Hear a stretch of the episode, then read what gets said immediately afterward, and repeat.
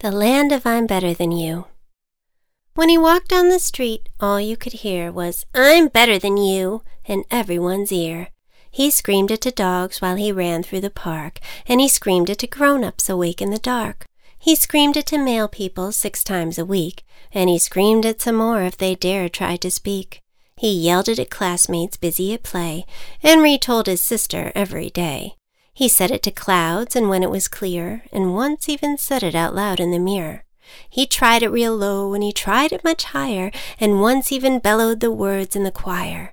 He told it one morning to a sweet girl named Mandy when she asked if he wanted a sweet piece of candy.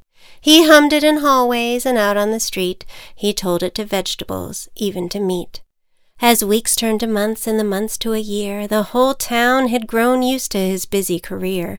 And when folks saw him coming, they all ran away. Yeah, you're better than me. We all heard you, okay? The boy felt content. His job was now done. He was better than everyone, every last one. So he went to his bedroom and sat all alone, then got an idea, and he picked up the phone.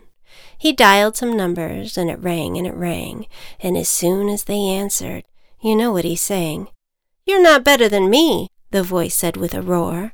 Yes, I sure am, said the boy, turning sore.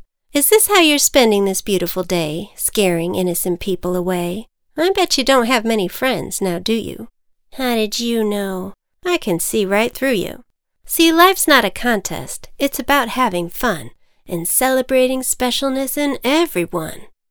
The boy felt an ache and he started to cry. But I'm not special, no matter how hard I try. Nobody sees me till I tell tell 'em I'm better. Well, it's more fun when people feel special together. But nobody likes me, and no one ever did. If you try to be likable, you'll be likable, kid.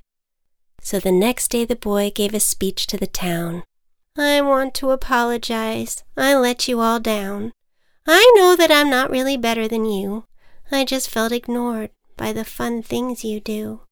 But I promise I won't ever say it again. I just wanted somebody to want to be my friend.